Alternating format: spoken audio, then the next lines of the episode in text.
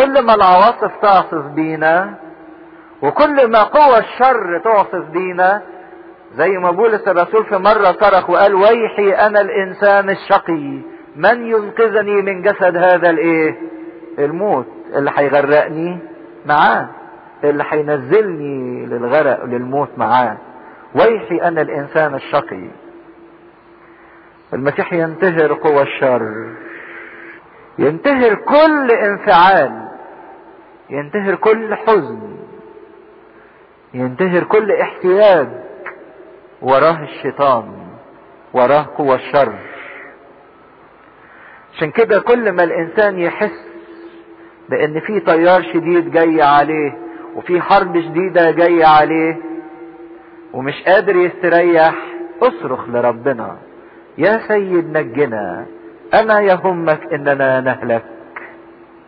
صرخة حلوة قوي لما الإنسان يلاقي إن في جاي عليه فكر جديد ومش قادر سواء كان فكر شهوة أو فكر غضب أو فكر حزن أو فكر احتياج أو فكر شك أو فكر هم أو فكر ظلمة.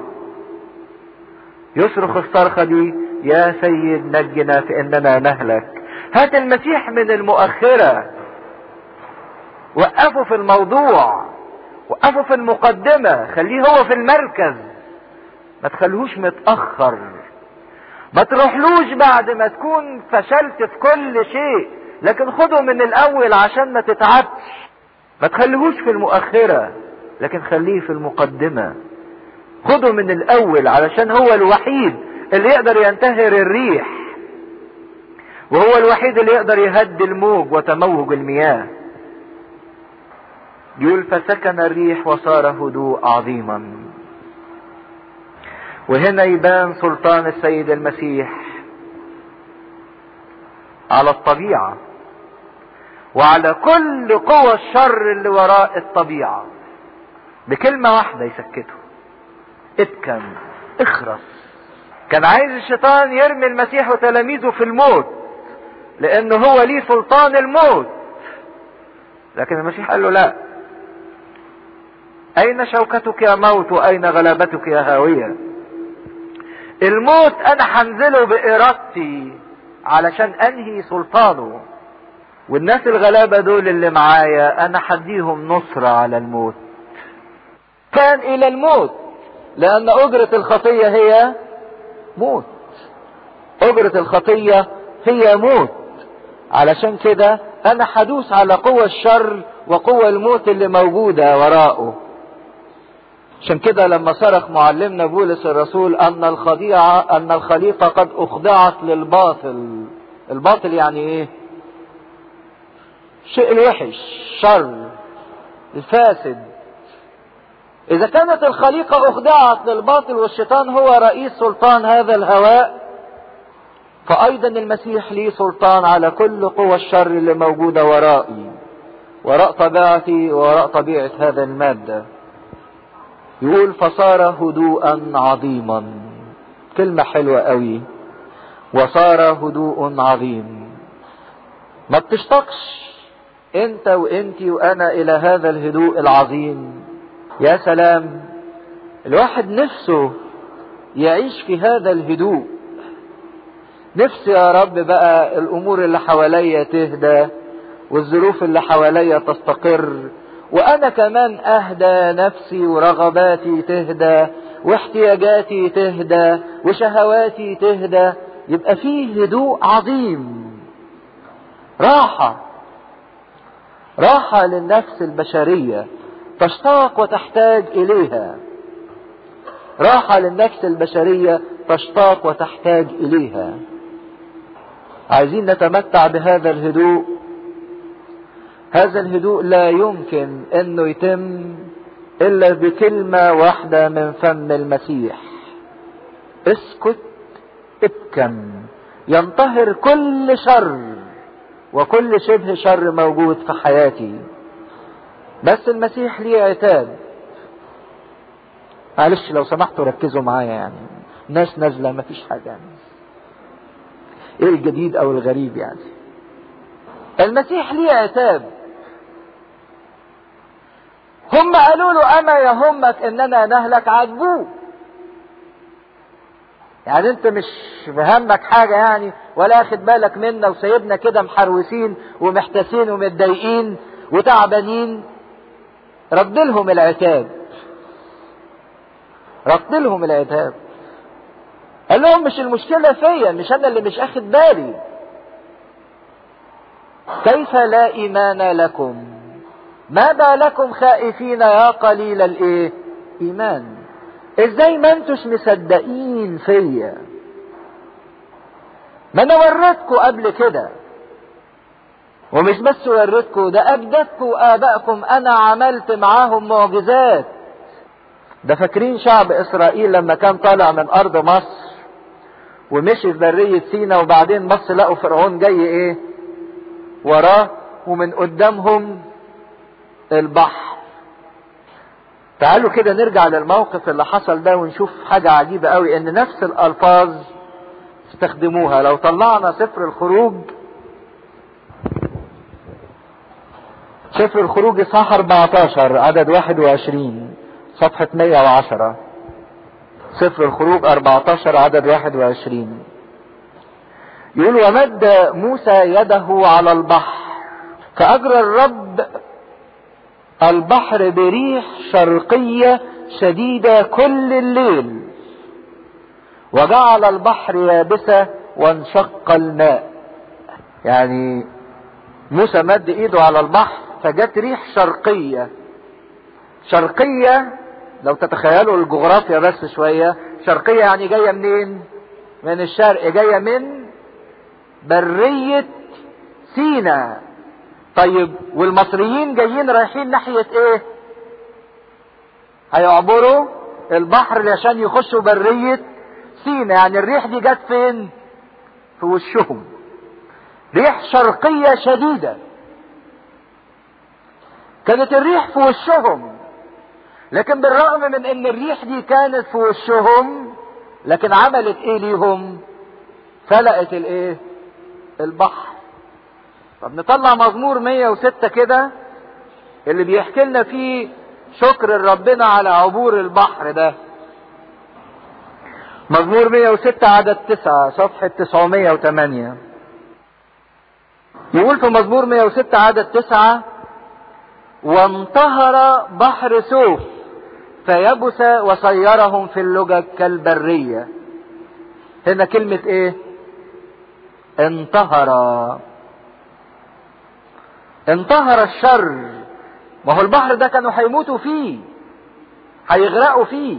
لأن هيموتوا بإيدين فرعون وفرعون جاي من وراهم عايز يدفعهم للبحر.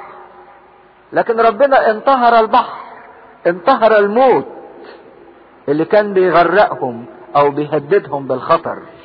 عشان كده معجزة تهدئة الرياح دي معجزة الإنسان يحتاجها باستمرار كل أيام حياته. طول ما في ليل وطول ما في اجتياز وطول ما في عبور الإنسان محتاج لوجود المسيح من أجل إنه ينتهر الرياح. قال لهم ما أنا عملت قبل كده وانتهرت المية وانتهرت الريح وعبرتكم؟ ليه يا قليل الإيمان؟ ركزوا معايا. معلش ناس نازلة مفيش حاجة. ده اسمه ماهر يعني عشان تعرفوه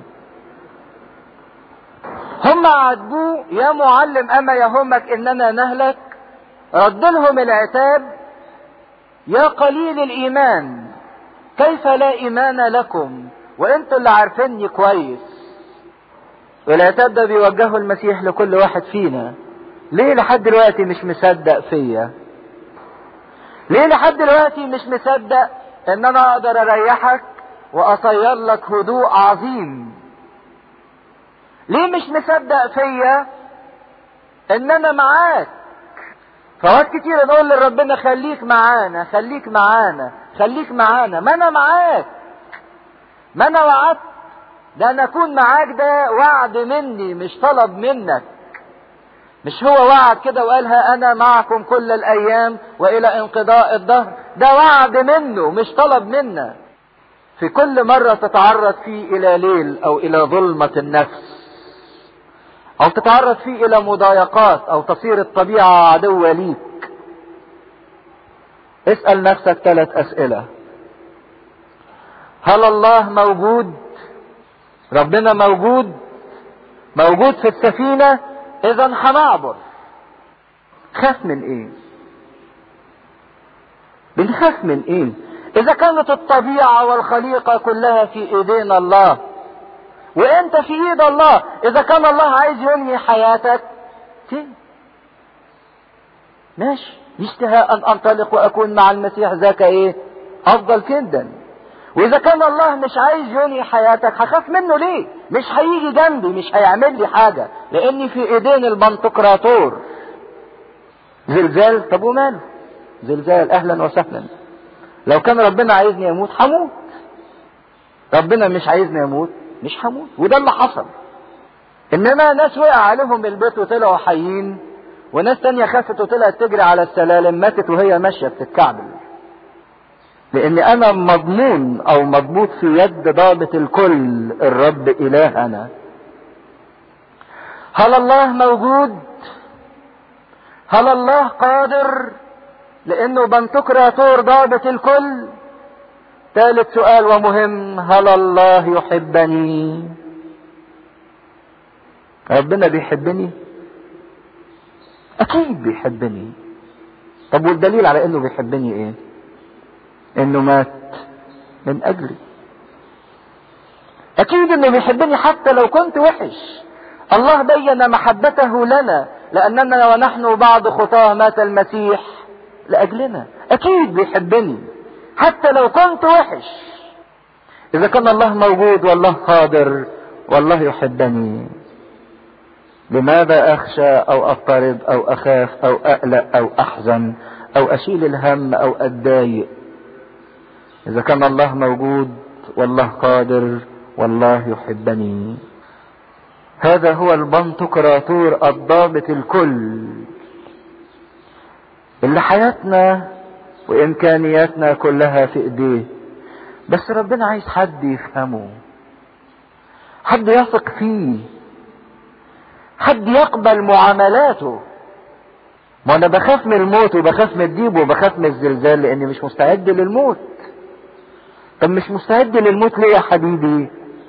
لأن المسيح في المؤخرة أو يمكن مش في السفينة إيه؟ خالص. لكن لو المسيح موجود إن سرت في وادي ظل الموت لا أخاف شرا لأنك أنت معي.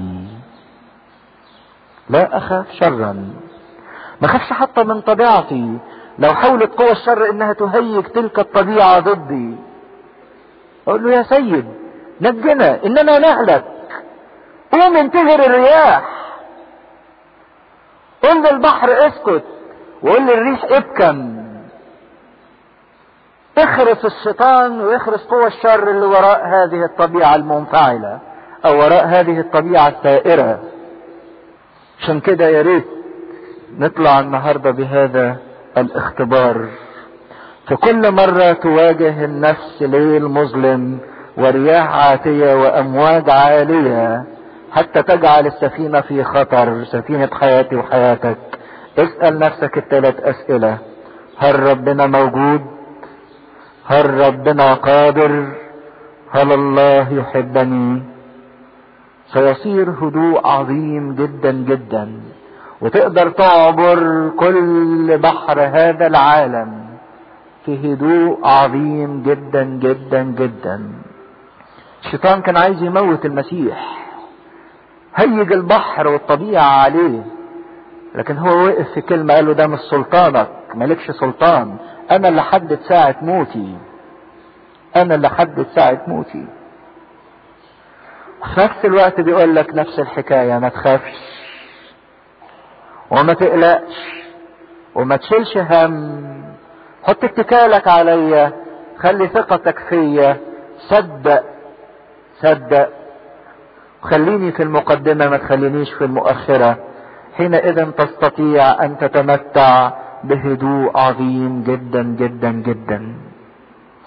يا ريت إن إحنا نطالب بحقنا في ربنا في الموضوع ده. نقول لربنا خليك موجود يا رب في حياتنا. خلينا معاك. أنت وعدت ده مش طلب منا ده وعد منك.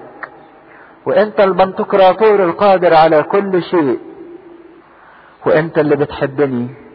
عشان كده من فضلك يا رب خلي في حياتي هدوء عظيم جدا جدا جدا.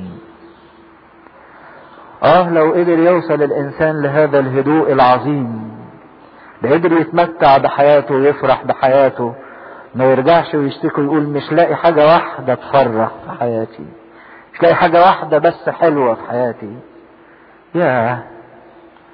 ده ده انت عندك المسيح موجود في حياتك مش قادر تفرح بيه مش قادر تحسه مش قادر ترتاح بيه انت محتاج للاختبار. انجيل معلمنا مرقس الاصحاح الخامس من عدد واحد. وجاءوا إلى عبر البحر إلى كورة إلى كورة الجدريين ولما خرج من السفينة للوقت استقبله من القبور إنسان به روح نجس. وكان مسكنه في القبور ولم يقدر أحد أن يربطه ولا بسلاسل. نشوف المسيح هنا بيعدي بحيرة طبرية وبيطلع لمنطقة الأمم. كرة الكدريين دي كانت في الحدود ما بين شعب إسرائيل وما بين الأمم سوريا والعشر مدن والمنطقة المحيطة بيها. وهو أول ما يطلع من السفينة بيستقبله إنسان خارج من القبور. ويمكن وصف صعب إن إنسان عايش في القبر وكان السبب إن فيه روح نجس. واحد مسكنه في القبور ساكن في القبور. وإحنا عارفين إن القبر ده مكان الموت. فتخيلوا واحد ساكن في الموت يعني عايش في الموت أو عايش الموت. واحد عايش الموت ويحيا الموت في كل لحظة. ليه؟ إيه اللي خلى الواحد تبقى معيشته وحياته في القبر؟ هو بيقول إن به روح نجس. الخطية هي اللي عملت كده في الإنسان. وعلى حسب المعتقدات القديمة إن تملي الشيطان يسكن في المية أو في الصحراء أو في القبور.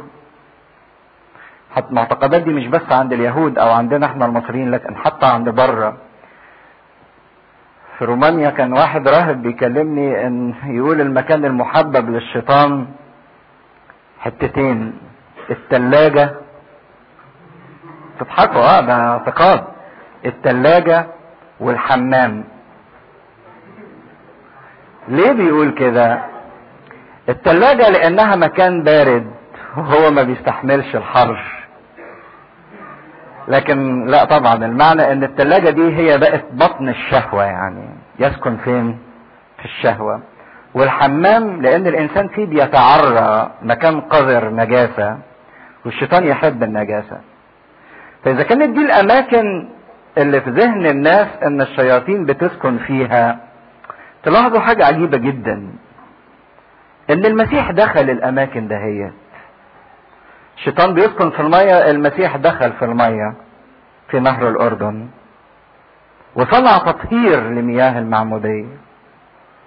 الشيطان بيسكن في البرية المسيح شفناه دخل إلى البرية. لدرجة إن البرية دلوقتي اللي كانت مسكن للشياطين صارت مسكن للناس اللي أحبوا المسيح وقدموا حياتهم للمسيح في حياة الرهبنة والبتولية. الشيطان بيسكن في القبور. ده مش بس المسيح راح ناحية القبور ده المسيح عمل إيه؟ دخل في القبر.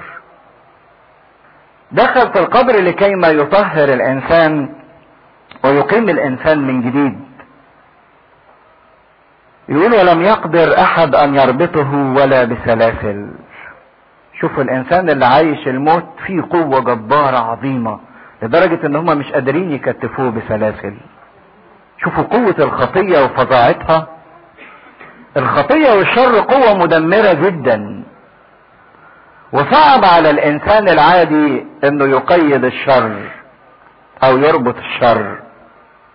لأنه قد ربط كثيرا بقيود وسلاسل فقطع السلاسل وكسر القيود. ربط خبطوه كتير لكن كسر دي. فلم يقدر أحد أن يذلله. ما هو ده موقفي من الشر. مش قادر اخدع الشر مش قادر أذلله.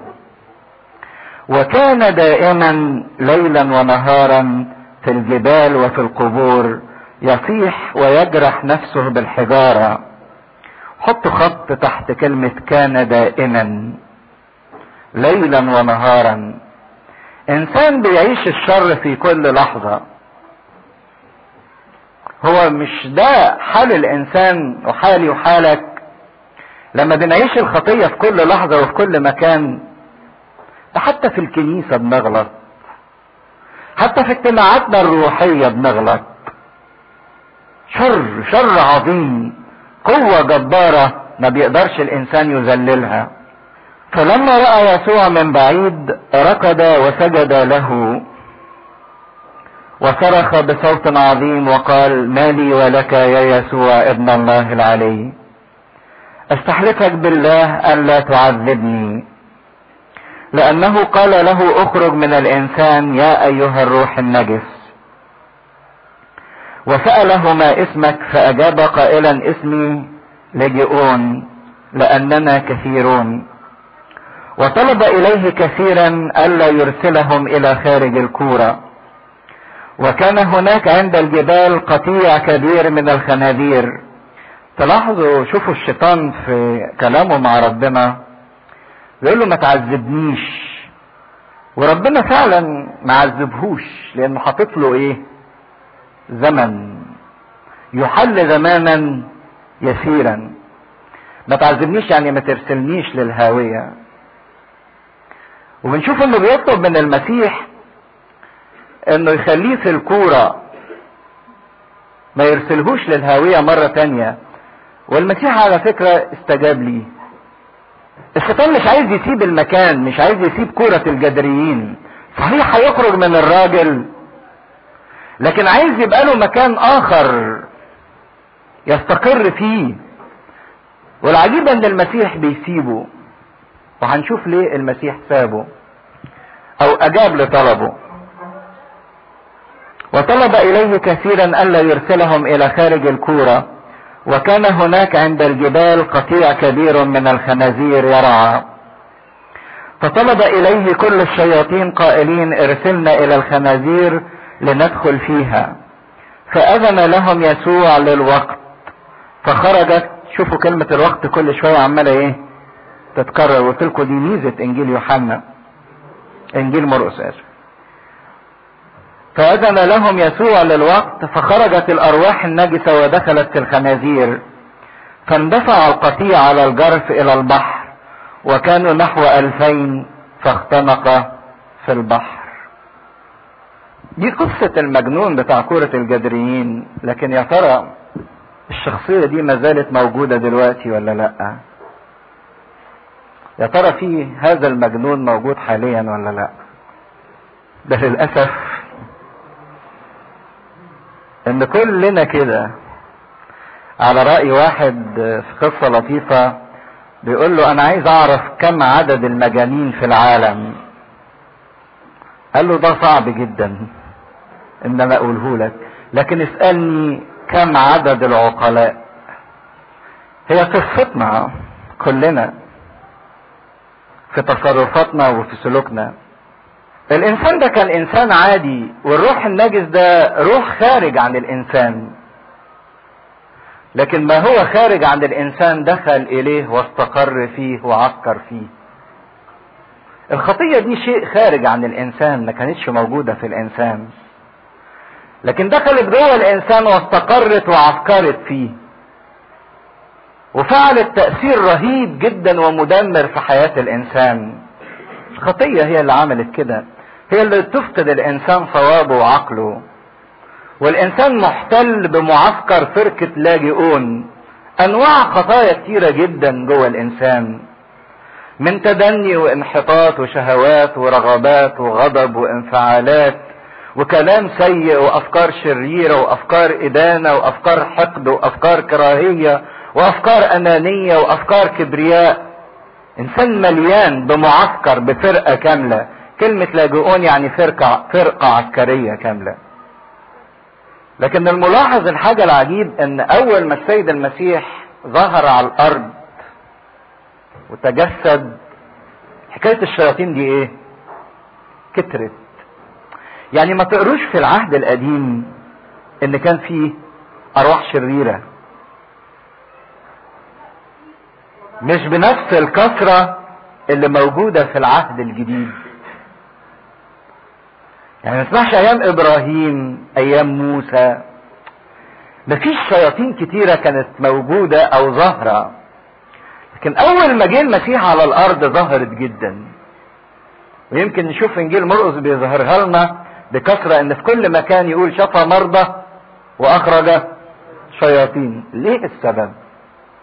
لأن بظهور المسيح ابتدت الحرب تشتد وتظهر وتبان الشيطان ابتدى يشوف مملكته بتتزعزع. بيشوف الصليب مرسوم قدامه. الصليب ده فيه هلاكه ونهايته. عشان كده عايز يعطل عمل الصليب بأي طريقة. ويبعد المسيح عن الصليب وأيضا يتوه معنى الصليب في حياة الناس. عشان كده شد وظهر بقوة في نفوس كتيرة. هو مش ما كانش موجود قبل كده هو كان موجود بس مش ظاهر. لأن روح الشر بتعمل في الخليقة من أول سقطة آدم في الجنة. روح الشر ما تفتكروش الشياطين دي العفاريت اللي بتطلع عينيها وبتبرق وبتعمل كده؟ لا. الشياطين هي روح الخطية روح الشر اللي موجود في العالم. وكانت خطة الشيطان زمان إنه يختفي ما يظهرش. هو موجود لكن ما بيعلنش عن نفسه. عشان الناس ما تاخدش بالها وما تحسش بوجوده لكن هي عايشاه. خدوا بالكم من الفكرة. ما كانش ظاهر لكن كان موجود وبيعمل. وما كانش عايز يظهر نفسه عشان الناس ما تاخدش بالها. وتفضل عايشاه. تفضل تحت سلطانه. لكن لما جه المسيح وابتدى يفضح عمل الشيطان وابتدى يفضح عمل الخطية في حياة الإنسان ابتدت الشياطين تظهر على حقيقتها وتظهر بكثرة. وتظهر بصور مختلفة في المجنون وفي الأعمى وفي الأخرس وفي اللي ما بيسمعش وفي اللي مفلوج وفي وفي وفي حاجات كتيرة. لأن المسيح أظهر الشيطان على حقيقته. ودي حلاوة المسيح إنه بيكشف الغلط اللي جوانا وبيكشف الشر اللي جوانا مش علشان يفضحنا وعلشان يذلنا لكن علشان يحررنا من الغلط اللي إحنا عايشينه ومن الخطية اللي مسيطرة علينا. لأن أول عمل في إزالة سلطان الخطية هو فتحها. افتكروا المنظر ده باستمرار. طول ما الدنيا ضلمة الصراصير والفيران عمالة تجري في المطبخ في القرار. لكن أول ما ينور النور كله يجري يستخبى. ده اللي عمله المسيح. عشان كده ظهرت على حقيقتها. لكن طول ما في ضلمة ماشيه وعمالة تجري ومحدش شايف ومحدش أخد باله منها. لكن كان إيه آثار هذا الروح النجس على هذا الإنسان؟ أو بمعنى آخر آثار الخطية اللي بتعمله فينا الخطية لما بنقع تحت سيطرتها. أول حاجة بتعيش الإنسان في حاجة اسمها ازدواج الشخصية. يبقى ليه شخصيتين. شفتوا الإنسان ده شاف المسيح طلع يجري وعمل إيه قدام المسيح؟ سجد له. لكن قال له إيه؟ مالي ولك ماليش دعوة بيك. ازدواج. طب منين بتسجد له ومنين تقول له ماليش دعوة بيك؟ منين بتصرخ؟ ومنين أنت بتخضع ليه وبتسجد ليه؟ ما هو ده اللي الخطية بتعمله فينا بتعمل فينا ازدواج في الشخصية. أو بيبقى فينا زي ما بيقولوا في اللا شعور إحنا شكلي كده إن أنا ماشي كويس وشكلي جميل وشكلي مؤدب وبتاع مبادئ وما بكدبش وما بحلفش وما بسرقش شكلي كده. لكن في جوه في اللا شعور شخصية مختلفة خبيثة مكارة متدنية منحطة شخصية شهوانية شخصية أنانية شخصية متكبرة. بيعيش الاتنين. عبر عنها بولس الرسول الإرادة حاضرة عندي لكن أن أصنع الحسنى لست إيه أجد. كل ما أجي أعمل الخير ألاقي الشر حاضر قدامي. ويحي أنا الإنسان الشقي من ينقذني من جسد هذا الموت من ازدواج الشخصية؟ واللي فيكم قرا الإصحاحين اللي قلناهم الصبح. نشوف هيرودس كان عنده ازدواج في الشخصية جامد جدا. يسمع يوحنا المعمدان يعمل إيه؟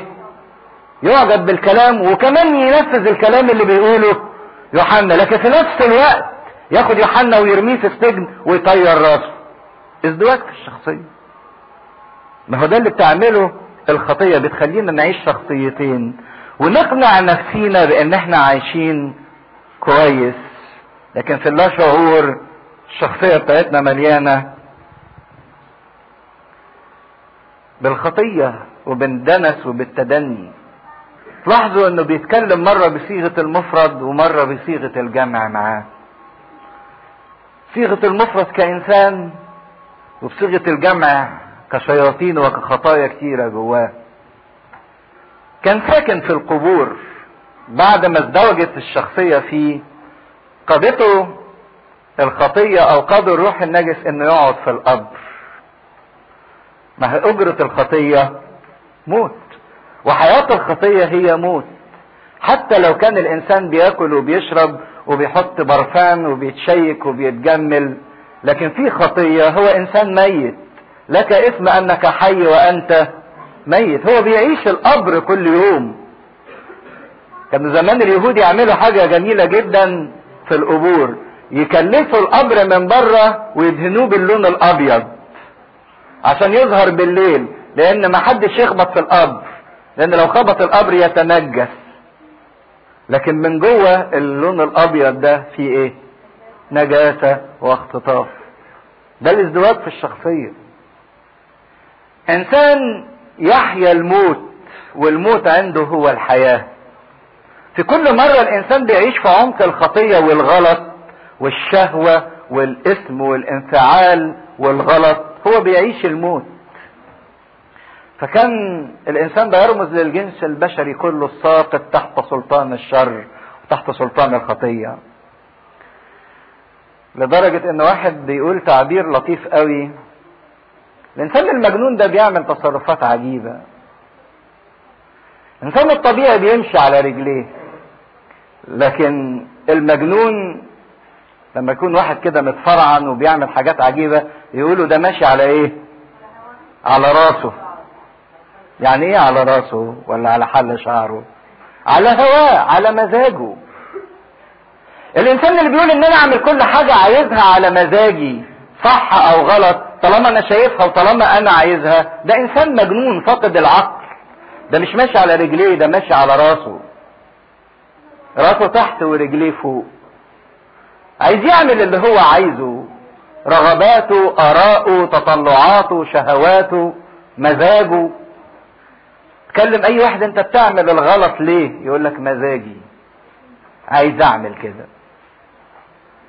هو ده الإنسان المجنون اللي رفض الله. وعايز يمشي على هواه. والتعبير اللطيف اللي شفناه في سفر التثنية يقول غبي عن صخرة خلاصه. غبي يعني إيه؟ بقى غبي. وساب صخرة خلاصه وعايز يمشي على هواه وعلى إرادته. يجري ورا كل رغبة وكل شهوة وكل نزوة وكل انفعال. مش عامل كنترول لنفسه مش ضابط نفسه. عشان كده كان عنده ازدواج في الشخصية كان يحيا في عمق النجاسة لأن كل ما هو ميت نجس. وزي ما بيقولوا إن المجنون بيشوف إن هو وحده العاقل وكل الناس اللي حواليه هم مجانين. فمال الإنسان يقول على نفسه أنا كويس اللي أنا بعمله ده هو الصح. في آرائي في انفعالاتي في شخصيتي ما بيحبش يسمع كلام غيره. طب تطورت الأمر معاه في هذا المجنون مش بس إنه عاش في ازدواج الشخصية وعاش في وسط القبور وفي وسط النجاسة وعاش موته عاش موته. لكن أكتر من كده إنه صار مؤذي لنفسه. يقول لنا الكتاب إنه كان بيجرح نفسه بيعور نفسه. ده اللي بتفعله الخطية في الإنسان بتخليه يجرح نفسه يجرح ذاته. بيجرح جسده لأن الخطية ليها تأثير على الجسد. بنشوف الخطايا بكل ما فيها من أمراض بتسببها الخطية. واحد بيدخن يقولوا له بطل تدخين أنت بتأذي جسدك. هو وقع تحت سلطان السيجارة أو تحت سلطان المخدر أو تحت سلطان الإدمان بأي نوع من أنواعه. بيدمر في نفسه بيدمر في جسده وفي صحته. بيدمر الجسد وبيدمر النفس. لأن الخطية تقوده إلى الجنون إنه يفقد عقله. وبيدمر ثالث حاجة روحه. فأول حاجة بيأذيها الإنسان بيأذي جسده ونفسه وروحه.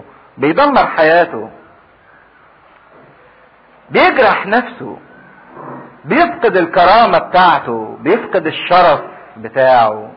بيفقد المكانة بتاعته كابن لله.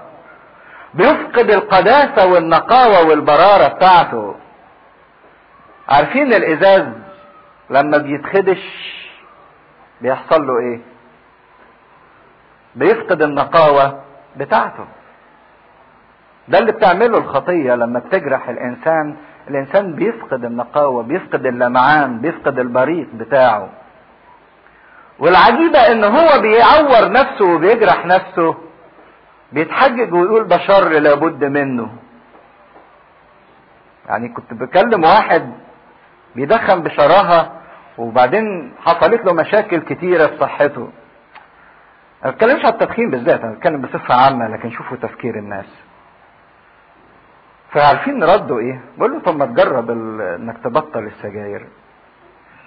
لي كده بما معناه شر. لابد منه. ما أقدرش. دي حاجة لابد منه. زي ما بيقولوا على الجواز يعني شر لابد إيه؟ منه. الإنسان بيبقى عارف إنه بيأذي نفسه وبيفعل الخطية. يا ابني الانفعال ده غلط. التفكير ده غلط. بيدمر جواك حاجات كتيرة. يقول لك ما كل الناس بتنفعل وكل الناس عندها فكر شهوة وكل الناس عندها رغبة وعندها ميول. طب ما أنت بتجرح في نفسك. يقول لك شر لابد منه. إيه شر لابد منه ده. فأول حاجة كان بيتأذي هو نفسه شخصيا. مش كده وبس ده كمان اتحول إنه يأذي الآخرين لدرجة يقول إنه ما كانش بيخلي حد يعدي في السكة دي. لو حد عدى بيطلعه يعني مجروح ومشدوه ومتبهدل. كان بيقطع الطريق. هو مش هو ده اللي بيحصل اليومين دول. عشان بتقولوا إن مفيش واحد زي ده النهارده. لا ده فيه ياما ناس بسبب الخطية بتأذي نفسها وبتعيش كل يوم متعة وياما ناس بسبب الخطية بتؤذي الآخرين وبتقطع الطريق قدامهم. المشكلة ان لما بغلط مش بس بضيع نفسي لكن بضيع كمان اللي بغلط معاه أو بيه. عشان كده بيقول ويل لمن تأتي به العثرة. لما بشجع إنسان إنه يغلط وإنه ينحرف وإنه يضيع في عدم أمانة في عدم طهارة في عدم نقاوة خطية مدمرة للكل. حاولوا يكتفوه ويحطوا له قيود ويربطوه بسلاسل. حاول البشر إن هم يقيدوا الشر ده يكتفوا الشر ما قدروش. لأنه كان بيكسر السلاسل. يقول ولم يقدر أحد أن يذلله. حدش قدر يخدعه. حطوا قوانين عشان يحدوا من الشر أو يتسلطوا على الشر. قوانين إيه؟ ده ساعة انفلاق الخطية. مفيش قانون بيقدر يقف قدام الخطية. اللي رايح يقتل ده وبيقتل ما بيبقى عارف إن القتل ليه قانون وليه عقوبة. واللي رايح يسرق معارف واللي رايح يزني معارف. لكن قدام انفعال الخطية ورغبة الخطية القوانين ما بتقدرش تحد الخطية ما بتقدرش تمنع الخطية. ما قدرش القانون يمنع الفساد. والدليل على كده كتر القوانين اللي عمالة تطلع. معنى إن بلد فيها قوانين كتيرة معناها إيه؟ إن في فساد كتير. كل حاجة عايزين يمنعوها يطلعوا لها قانون يطلعوا لها قانون والقانون ما بيقدرش يعمل حاجة. قانون يقدر يكشف الجريمة ويفضحها لكن ما يقدرش يمنع الجريمة. ما يقدرش يوقف الجريمة. البشر حاولوا يحطوا قوانين أحكام. حاولوا يحطوا قيود في التربية والتهذيب والعادات والتقاليد ويصح وما يصحش. حاولوا يحطوا عقوبات مادية وأدبية ومعنوية وقيود في التربية تعمل كده وما تعملش كده لكن هيهات أن الشر يقيد. وهيهات أن القوانين أو العادات أو الأصول زي ما الناس بتقول تقدر إنها تمنع الشر أو تحد من عمل الشر. لكن بنشوف الوحيد. اللي قدر يخضع الشر بكل قوته الجبارة. كان شخص المسيح. ما تفتكروش إنها قصة كده عجيبة بنشوفها في فيلم ولا تمثيلية؟ واحد مجنون وشعره منكوش ومبرة وعمال ضفره طويلة كده وبعدين يعني المسيح جه قال له أنت تبقى عاقل خلاص الموضوع انتهى. لا. ده هذا الإنسان المجنون كان يمثل الجنس البشري الساقط تحت فرقة كبيرة جدا من الشر. ومن الخطية استقبل المسيح والمسيح خارج من السفينة. نشوف هنا حب المسيح الفائق جدا لتلك النفس المعذبة اللي بتعيش موتها كل يوم. كان حب المسيح وضح في تقديره للنفس دهيت. قد إيه النفس البشرية غالية جدا في نظر ربنا. أهل المدينة دول كانوا غالبا من اليونانيين. وانتوا عارفين إن اليهود عندهم الخنزير حيوان نجس لكن اليهود في المنطقة دي كانوا مختلطين باليونانيين بالأمم اللي بيربوا الخنازير. أهل المدينة دول كانوا غالبا من اليونانيين. وانتوا عارفين إن اليهود عندهم الخنزير حيوان نجس لكن اليهود في المنطقة دي كانوا مختلطين باليونانيين بالأمم اللي بيربوا الخنازير. مفروض بالنسبة لليهودي إنه ما ياكلش خنزير وما يربيش خنازير لأن الخنازير محرمة شرعيا في الشريعة. لكن دول كانوا بيربوا النجاسة بتاعتهم بيعتنوا بالنجاسة قوي بيأكلوها ويسمنوها. زي الإنسان اللي بيربي شهوته وبيقعد يرعاها ويغذيها بشرايط وبأفلام وبكلمات وبخيال وبوهم. بيقعد يغذي النجاسة يربي النجاسة بتاعته زي الخنزير. النفس دي كانت في نظر المسيح إنها أغلى من ألفين خنزير. لكن كان بالنسبة لأهالي البلد لا ده الراجل ده يفضل مجنون وستين مجنون لحد ما يموت ويموت كل الناس وما يموتش الألفين إيه؟ خنزير. عندهم الخنزير أقيم بكتير قوي من النفس البشرية. لكن المسيح عنده النفس البشرية غالية جدا. عشان كده لو نعرف قيمتنا قيمة كل واحد وكل واحدة فينا في نظر ربنا قد إيه. إن النفس محبوبة جدا وغالية جدا عند المسيح. ده من أجل النفس دي ربنا أوجد الخليقة كلها. ده خلق الخنازير من أجل الإنسان. تقوم الناس تضحي بالإنسان عشان الخنازير. لا ده المفروض إن الخنازير تروح من أجل الإنسان. هم رفضوا المسيح لدرجة إن إحنا هنشوف دلوقتي يقول إن بعد ما عمل كده والخنازير اندفعت إلى الجرف واختنق في البحر وأما رعاة الخنازير فهربوا في عدد 11 وأما رعاة الخنازير فهربوا وأخبروا في المدينة وفي الضياع فخرجوا ليروا ما جرى. وجاءوا إلى يسوع فنظروا المجنون الذي كان فيه اللاجئون جالسا ولابسا وعاقلا فخافوا. فحدثهم الذين رأوا كيف جرى للمجنون وعن الخنازير. لاحظوا كلموهم عن حاجتين. تغير اللي حصل للمجنون وعن اللي حصل للخنازير. فكانت حكم الناس إيه؟ فابتدأوا يطلبون إليه أن يمضي من تخومهم. قالوا له امشي مش عايزينك. ولما دخل السفينة طلب إليه الذي كان مجنونا أن يكون معه. فلم يدعه يسوع بل قال له اذهب إلى بيتك وإلى أهلك واخبرهم كم صنع الرب بك ورحمك. فمضى وابتدأ ينادي في العشر مدن كم صنع به يسوع فتعجب الجميع. دول حسوا بالمسيح هيسبب لهم خسارة. فقالوا له مش عايزينك امضي من ها هنا. امشي مش عايزينك. العجيب إن المسيح عمل معجزة غير الإنسان. اللي كان مجنون خلاه جالس ولابس وعاقل أم لما الإنسان عقل هم حصل لهم إيه؟ قبل ما يحصل لهم الجنان. خافوا. يقول لما رأوا الإنسان جالسا لابسا عاقلا خافوا.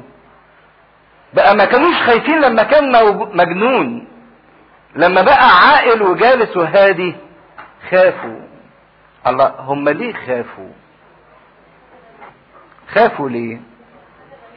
فوقت كتيرة ربنا بيعمل معانا عمل كويس فبنقول له لا مش عايزينك. عشان حاجتين بنخاف منهم. حاجتين بنخاف منهم.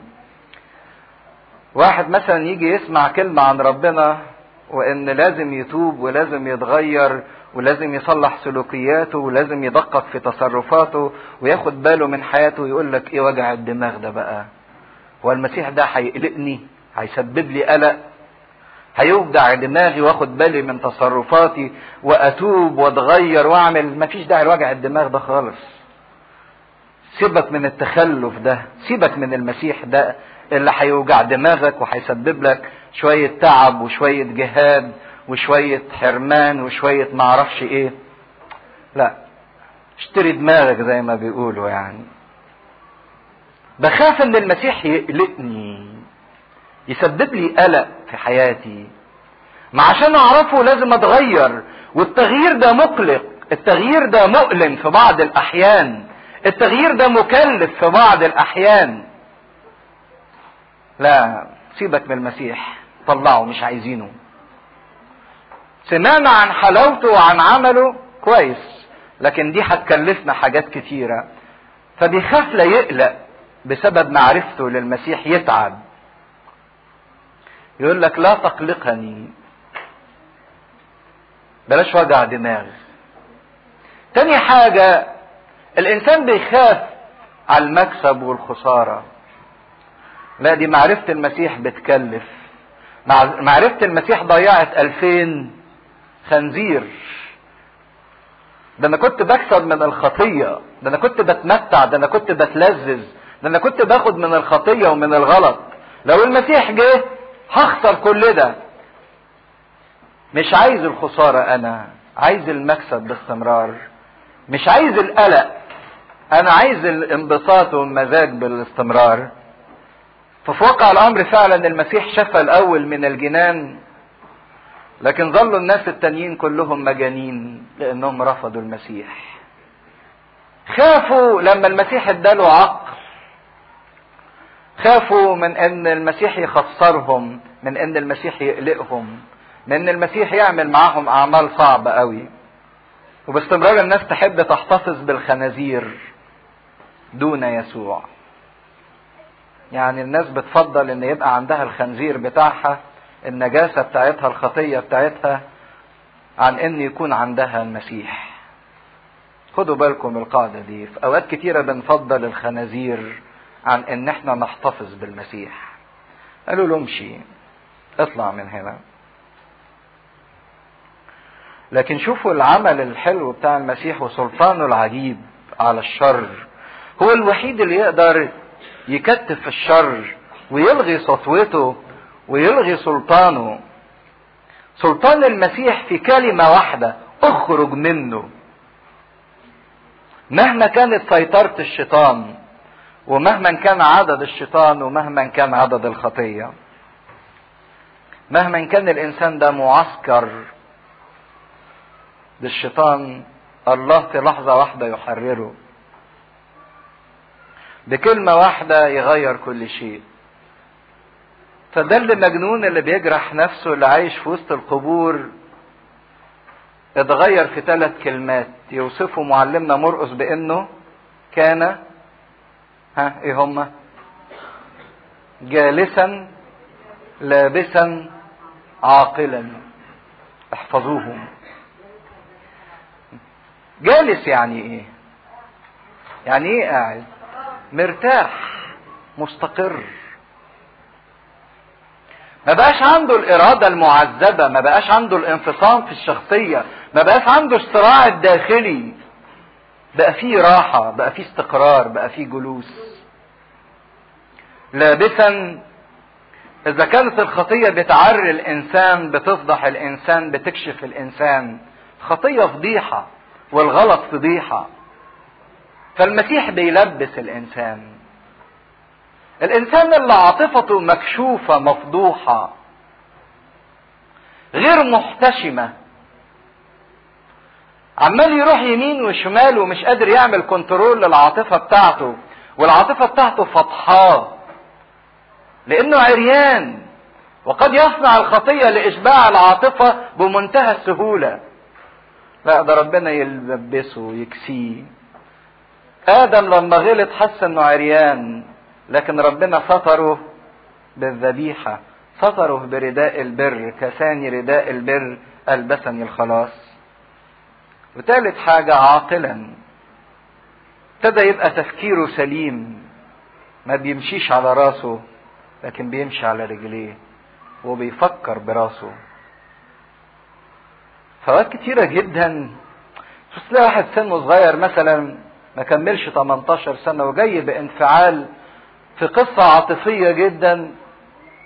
يقول لك اتجوزها. انت بتتجوز مين يعني؟ يعني؟ انت لسه بتاخد مصروف يعني. وهي تقول لك أنا اتجوزه. طب فين العقل؟ هو بس مجرد عاطفة وخلاص. لا انت ناضج جسمانيا ولا عاطفيا ولا اجتماعيا ولا ماديا ولا تقدر تتحمل مسؤولية ولا ولا. يقول لك أقدر هو مش كلام. الموضوع مش كلام. قد يصل بالعند في حاجات كتيرة جدا. ده طفل صغير ولد من اللي بيشتغلوا ميكانيكية. كان ملش تسع سنين ماسك سيجارة وعمال. يقول لك اصل كبير كبير. إيه الكبر في كده؟ إحنا بنضحك على دول إحنا بنعمل يعني لو فكرنا شوية هنلاقي ان إحنا بنعمل أمثلة منحطة أكثر منهم يعني. لكن إمتى الإنسان يبقى عاقلا جالسا لابسا؟ تفكر صح. ضابط عامل كنترول لنفسه. مش هتقدر تستريح تجلس مش هتقدر تلبس مش هتقدر تبقى عاقل إلا بقوة المسيح. المسيح هو الوحيد اللي يقدر يديك العقل والراحة والشبع واللبس والبر. مفيش حاجة اسمها قوانين أدبية أو قوانين ربوني على كده. ما تقدرش تكمل معاك. التربية والقيود البشرية ما تقدرش تمنع الخطية. عشان كده فرق كبير بين ما كان عليه هذا المجنون وما أصبح عليه وما تغير إليه. وكانت تلك الرحمة رحمة المسيح بيه هي اللي غيرت فيه حاجات كتيرة جدا. رحمة المسيح. عشان كده قال له اذهب لأهلك اللي ياما تعبوا منك لما كنت مجنون وخبر بكم صنع بك الرب وإيه؟ ورحمك. ورحمك. رحمك من جنانك. عشان كده سؤال مهم قوي كل واحد يسأله لنفسه. يا ترى أنا بلغتني رحمة ربنا واخدتها ليا ولا لأ؟ يا ترى رحمة ربنا وصلتني ولا لأ؟ فخلتني إنسان جالسا لابسا عاقلا.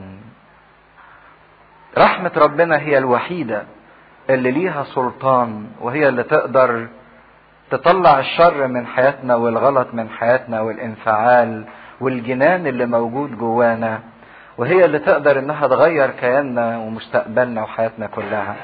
رحمة ربنا دي هي اللي بتصنع فينا تغيير كبير قوي. عشان كده ادركوا رحمة ربنا ومدوا ايديكم لرحمة ربنا. لما طلع منه الشيطان يقول إن هذا الإنسان دخل السفينة طلب إليه الذي كان مجنونا أن يكون معه. قال له مش عايز أسيبك يا رب. طلع يجري وراه في السفينة عايز يفضل معاه.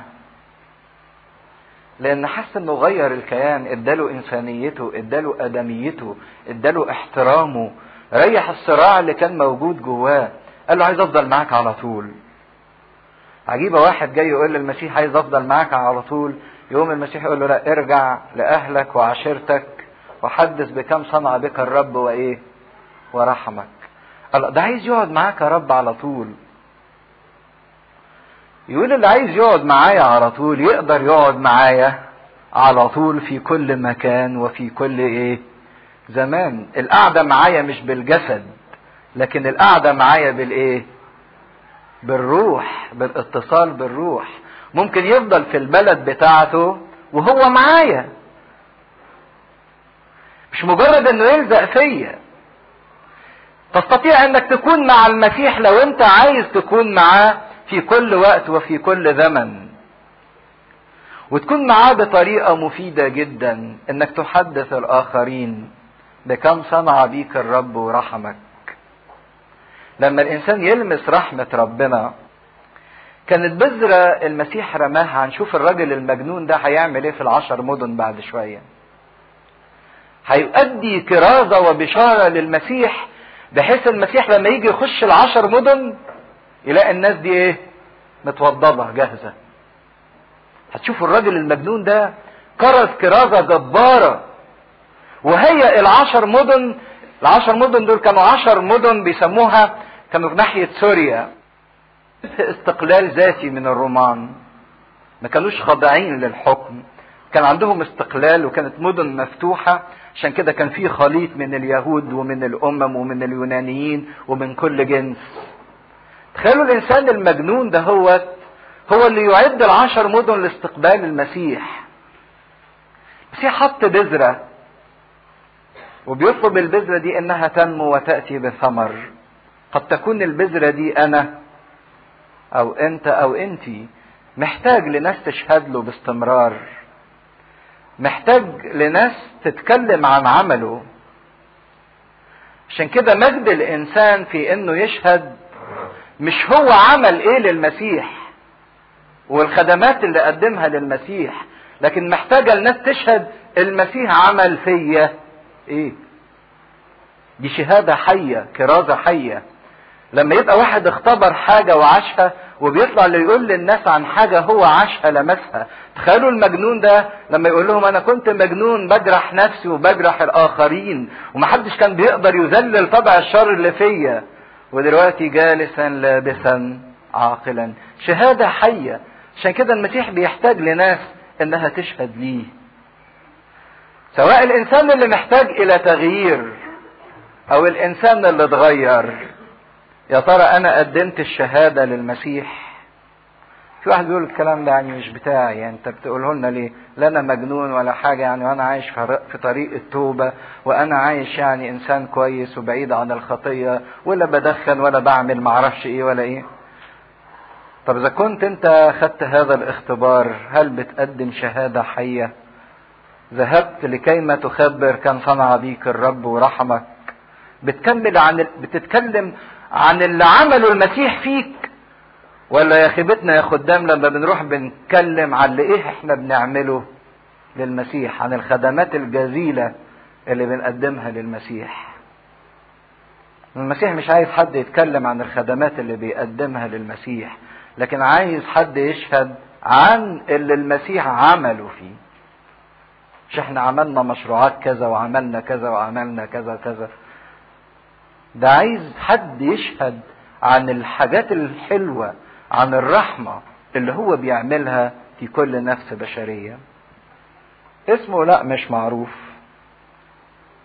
وابتدأ ينادي في العشر مدن كم صنع به يسوع فتعجب الجميع.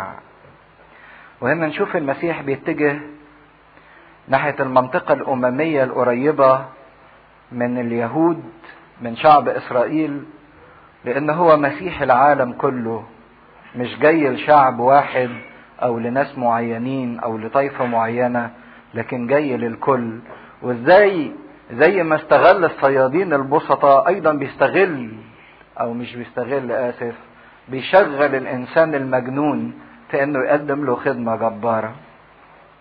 ولما اجتاز يسوع في السفينة أيضا إلى العبر رجع مرة تانية اجتمع إليه جمع كثير باستمرار. شايفين إنجيل مرقس بيقدم لنا زحمة باستمرار حوالين المسيح. وكان عند البحر وإذ واحد من رؤساء المجمع اسمه ييروس. دلوقتي هو رجع مدينة كفر نحوم تاني. وييروس ده كان قائد آسف كان رئيس مجمع في مدينة كفر نحوم. ورئيس المجمع ده كان منصب شرفي واجتماعي يقدر من الكل لأن هو اللي بيشرف على العبادة بينظمها بيرتب كل حاجة في المجمع.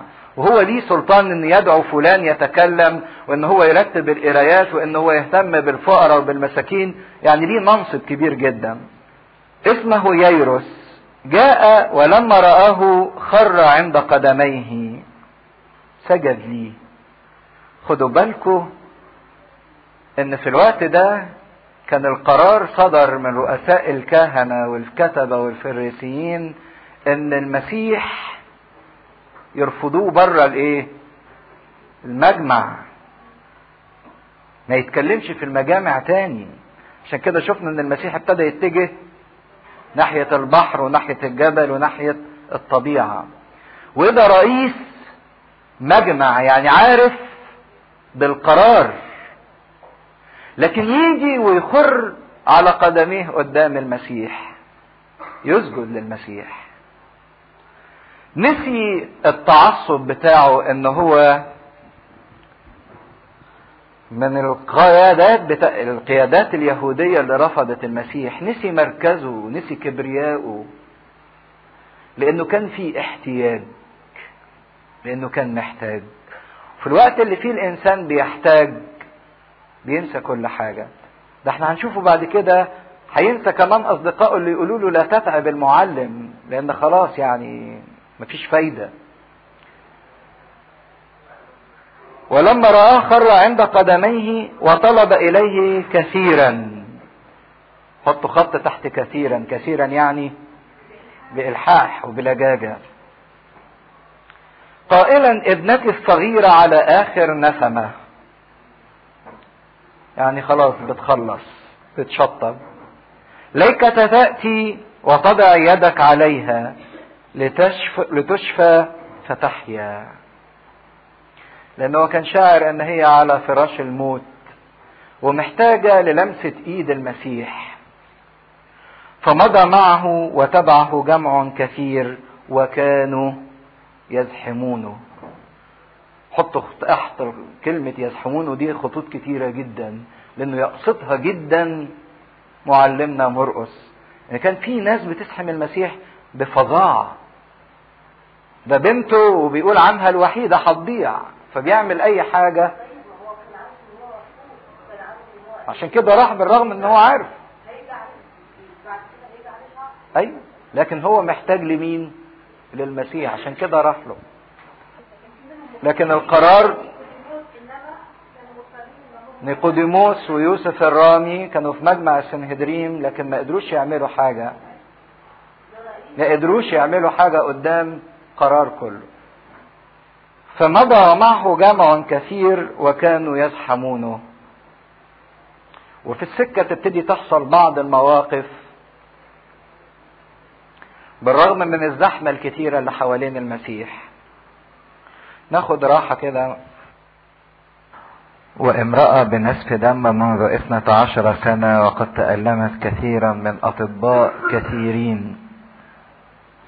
وأنفقت كل ما عندها ولم تنتفع شيئا بل صارت إلى حال أرض. بيبتدي وهو رايح يشفي ابنة يايروس أو يلحقها على النفس الأخير أو يعني بالمعنى الطبي أن المسيح وراه حالة مستعجلة.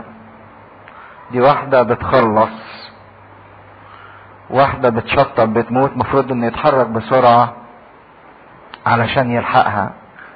لكن بتعترض واحدة بتنزف دم بقالها 12 سنة.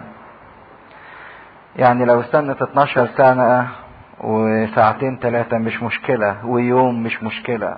ما اتعودت بقالها 12 سنة.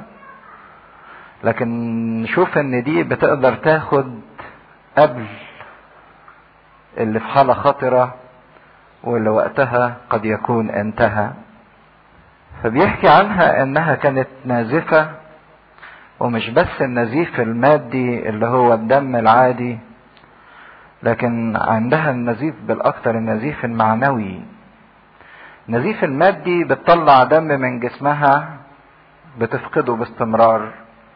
وأيضا فقدت المادة اللي معاها الفلوس اللي معاها. يقول أنفقت كل إيه؟ معيشتها. حصل لها نزيف في الفلوس كمان. وصعب جدا على الإنسان إن يتجمع عليه المرض والفقر. بيبقى قاسي جدا على الإنسان إنه يبقى عيان ومعوش فلوس عشان يتعالج أو إن هو يقلل من الألم والمرض بتاعه. لكن أيضا هي كان في نزيف معنوي في حياتها بسبب يأسها من الشفاء وبسبب ضعفها وبسبب الحالة اللي وصلت ليها لأن كانت المرأة النازفة زي ما أنتم عارفين قلنا قبل كده تعتبر نجسة حسب حكم الشريعة. وكان الدم يرمز لعلامة الموت أو يقولوا الدم علامة الخطر. فهي في حالة نجاسة وفي حالة موت في نفس الوقت. بس عايزكم تعملوا مقارنة ما بينها وما بين ابنة يايروس لأن في ارتباط وثيق بين الاتنين. ابنة يايروس في حالة خطرة أبوها ليه مركز وسلطان ومكانة وأبوها جه الأول وكل الناس متجهة مع المسيح ناحية ابنة يايروس. وكل الاهتمام منصب على ابنة يايروس عشان حالتها المستعجلة وعشان خاطر أبوها اللي ذو مركز وذو سلطان. المرأة نازفة الدم دي في الطريق. العجيبة إن ابنة يايروس يقول لنا في إنجيل معلمنا لوقا إن كان عمرها كم سنة؟ 12 سنة. نفس العمر اللي قعدته المرأة دي تنزف. يقول كده أنها بقالها 12 سنة أنفقت كل معيشتها على الأطباء. هي في نزيف بسبب الخطية. الخطية بتعمل نزيف في حياة الإنسان. وهي اللي سببت أيضا إن المسيح ينزف في الخطية. تتخيلوا 12 سنة بقت جلد على عظم ما بقاش فيها نفس. بقى عندها فقر دم شديد ما عندهاش أي قوة في أنيميا شديدة جدا. استهلكت كل قوتها الجسدية وكل قوتها المادية والمعنوية. 12 سنة من التعب ومن الألم ومن المعاناة. ووصلت في خلالهم يمكن كانت تتمنى الموت عشان تستريح وتريح لأن ملاش حل. لكن بنت يايروس 12 سنة لكن ال 12 سنة بتوعهم بتاع بتاعتها قضتهم في لعب وفي ضحك وفي براءة الطفولة وفي لهو وفي مرح وفي انبساط. تاني قضت 12 سنة في ألم وفي تعب وفي معاناة لكن ابنة يايروس قضت 12 سنة في براءة الطفولة وفي نشاط وفي حيوية الطفولة. وكان المفروض إن اللي يموت مين؟ اللي بقالها 12 سنة تعبانة. مش اللي بقالها 12 سنة فرحانة وفي حيوية. فوقات كتيرة الناس بتعترض على ربنا لما تلاقي شاب صغير بيموت أو واحدة صغيرة بتموت بينما مثلا جدته ولا جده قاعد. يقول يعني هو ربنا. كان ياخد دول يعني تاخد الحياة من ابنة يايروس قبل ميعادها ده لسه عليها بدر يعني زي ما بيقولوا. وهي مش عايزة تموت ابنة يايروس دلوقتي ولسه قدامها العمر كتير. وبتهرب من الموت وتغمض عينيها عن الموت. طب ما تاخد ال... اللي بقالها 12 سنة متعذبة واللي بقالها 12 سنة أنفقت كل شيء فقر ومرض ومعاناة ونجاسة وموت يسري في الكيان. لا هي قادرة تستريح وتموت ولا قادرة تخف. كانت تتمنى إنها تستريح يعني وتريح في نفس الوقت. لكن خدوا بالكم من رقم 12 لأنه مهم جدا. 12 ده بيرمز لإيه؟ 12 كنيسة. كنيسة العهد القديم 12 ست كنيسة العهد الجديد 12 تلميذ. يعني كل الناس كل الناس في معاناة وفي ألم. الواحد عايز يفرح ومش قادر يفرح عايز يرتاح مش قادر يرتاح عايز يخف مش قادر يخف. بالرغم إنها أنفقت كل ما عندها يعني صرفت عشان تخف وتستريح وتفرح وما قدرتش. استغلت كل الإمكانيات اللي عندها. أنفقتها للآخر عشان تستريح وما قدرتش. واحد زي ما بيقول لأطباء كثيرين يعني جربت دكتور ما نفعش راحت لتاني ما نفعش تالت ما نفعش رابع ما نفعش ومفيش حد قدر يعمل لها حاجة غير إن هم خدوا الفلوس بتوعها. ويقول التعبير إنها صارت إلى حال أرض إلى حال أوحش. قد يصرف الإنسان كل إمكانياته علشان يستريح وما يقدرش يستريح وما يقدرش يفرح. وبدل ما الأطباء دول المفروض إن هم يريحوا تعبوها أكتر. تعبوها أكتر. أنفقت كل ما عندها ومش بس لم تنتفع شيء بل صارت إلى حال ارضى اللي المفروض يريحوا تعبوها. ساعات الواحد بيجري لدكاترة كتيرة. عايز يستريح عايز ينبسط عايز يفرح عايز يخف. يجرب طبيب اسمه طبيب الضحك أو اللذة. يمكن الضحك الكتير والتهريج واللذة يريحوه ويبسطوه ويفرجوا عنه. أهو دكتور. يروح يتفرجوا على مسرحية ضاحكة ينسوا يعني اللي هم فيه. تعب والحزن والقلق والهم. لدرجة إن أحد الاطباء النفسيين بيعلق تعليق لطيف قوي. كان بيستخدم أسلوب الضحك في العلاج النفسي. وكان يعرف إن في ممثل كوميدي مشهور قوي هو ما يعرفوش شخصيا. لكن يعرف إن ده الممثل ده عنده قدرة على الإضحاك. فلما كان حد يجيله مكتئب أو حزين أو تعبان يقول له روح اتفرج على الممثل ده هو هتتبسط يعني ونفسيتك هتتحسن. ففي مرة جاله واحد بيشكي له من إحباط ومن اكتئاب ومن حزن. فقال له روح للممثل ده واتفرج عليه. فطلع الممثل نفسه هو اللي جاي له. قال له هو أنا اللي أنت عايز تبعتني ليه يعني؟ قد يلجأ الإنسان للضحك أو التهريج أو المتعة أو اللذة عشان يلاقي سعادة أو عشان يلاقي راحة لكن ينفق كل اللي معاه ومش بس لم ينتفع لشيء ولكن يصير إلى حال أرضى. واحد تاني يلجأ لطبيب اسمه المال المادة. يكدس في المادة ويجمع في الفلوس ويحس إن الفلوس دي هي اللي هتديله الراحة هي اللي هتديله السعادة واقتناء الأشياء. وبعدين يقول له الرسول بولس كده محبة المال أصل لكل الذي إذا ابتغاه قوم. ها مين يكمل؟ آه ضلوا وإيه؟ وطعنوا أنفسهم بأوجاع كثيرة.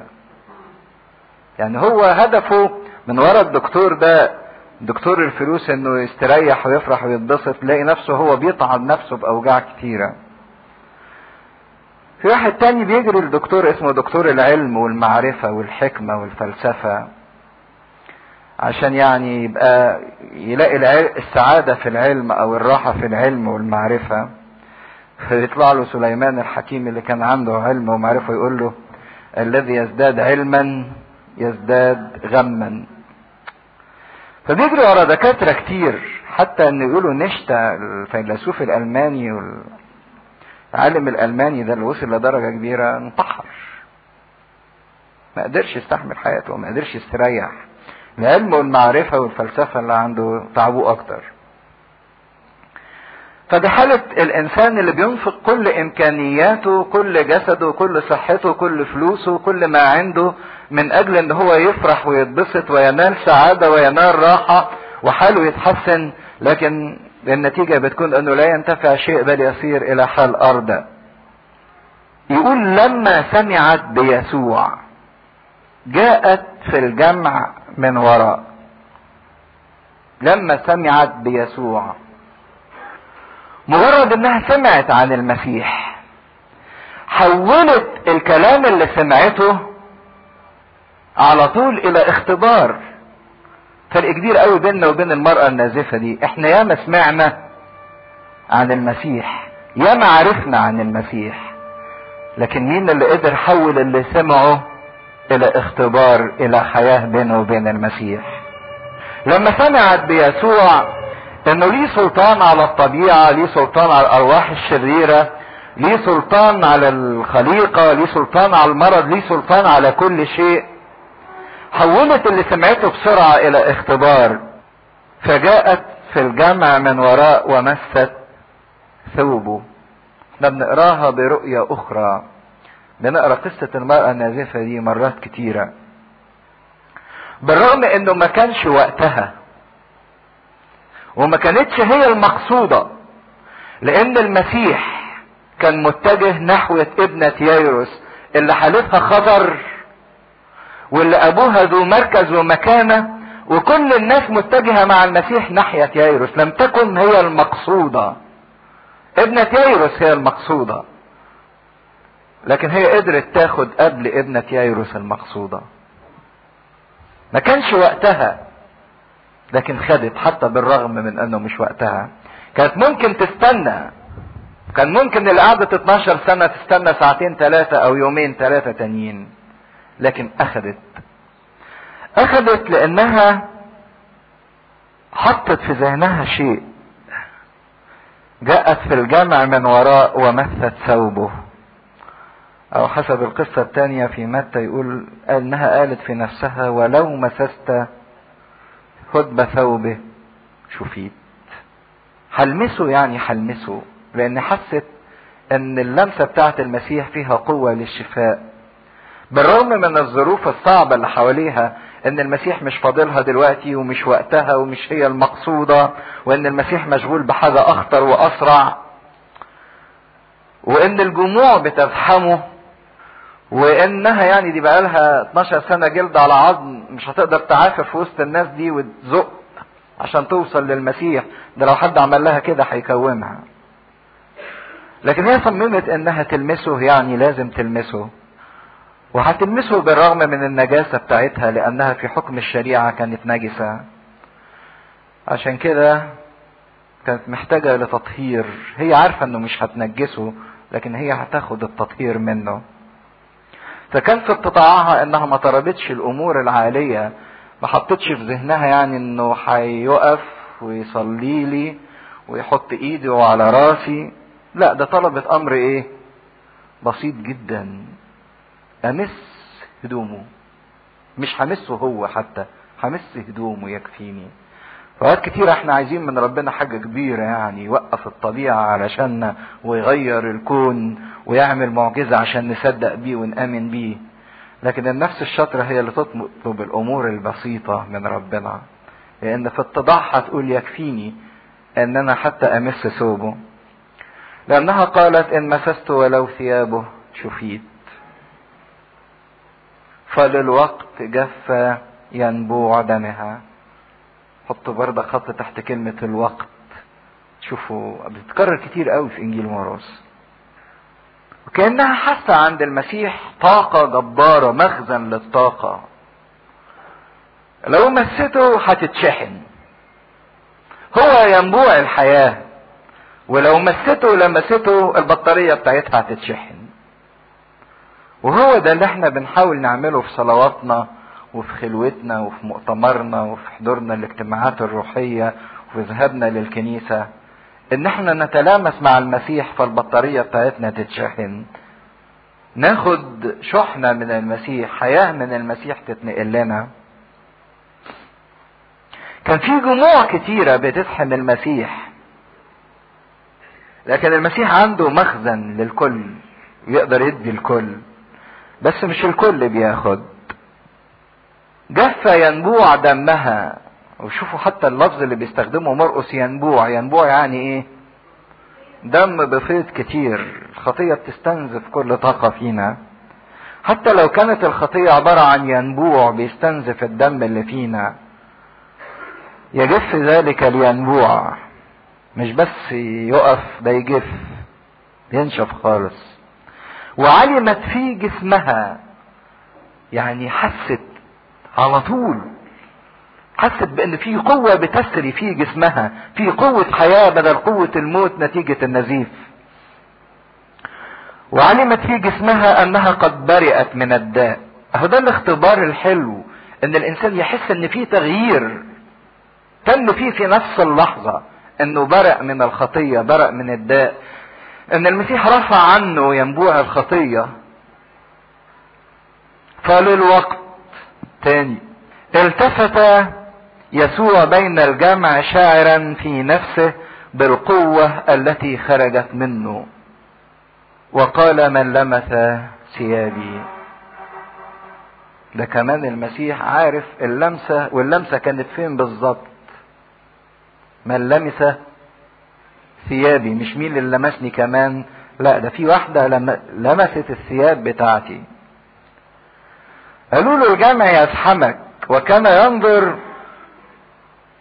فقال له تلاميذه أنت تنظر الجمع يزحمك وتقول من لمسني؟ ده اللي عمال يشدك من كمك واللي عمال يشدك من التوب بتاع الجلابية بتاعتك واللي عمال يخبط فيك وتقول من لمسني؟